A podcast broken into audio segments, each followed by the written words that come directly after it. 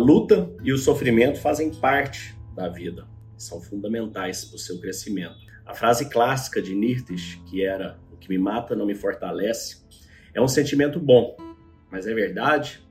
As pessoas que nasceram com vantagem não se sentem melhores na vida? Não é melhor não sofrer contratempos? Porque alguém iria querer experimentar desvantagens ou dificuldades? Essas perguntas e outras foram respondidas em um artigo publicado pela Cornell University, onde os pesquisadores analisaram um pedido de subsídio para institutos nacionais de saúde, concentrando-se em indivíduos que simplesmente perderam o financiamento, ou seja, eles foram quase conseguir o financiamento e não conseguiram. E os indivíduos que conseguiram obter o financiamento por muito pouco. Então eles pegaram esses dois ali que estavam naquela nota de corte, né?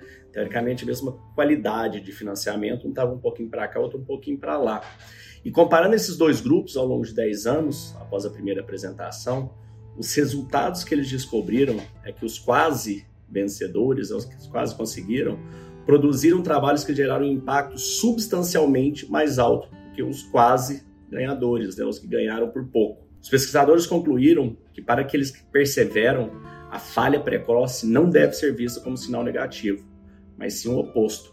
De acordo com o conselho de Shia Yamanaka, aos jovens cientistas, depois de ganhar o prêmio Nobel pela descoberta das células IPs, ele disse: Eu posso ver qualquer fracasso como uma chance. E Marcos Aurélio disse algo muito semelhante. Ele disse: O obstáculo é o caminho. O que está em nosso caminho se torna parte do nosso caminho. Então, nas nossas vidas, nós vamos ter muitas perdas, muitas dificuldades, nós vamos algumas vezes quase conseguir ganhar aquela promoção e vai para uma outra pessoa.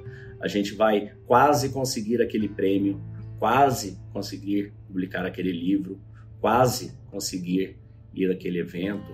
Tem vários quases na nossa vida que nunca vão acontecer.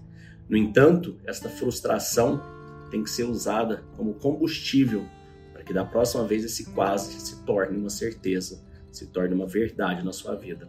Isso tudo só depende de você, porque a nossa vida é sobre experienciar, é sobre crescer e é sobre viver. E tudo isso está dentro de você, nada disso está fora. Você quer saber um pouco mais sobre como trazer essa resiliência mental?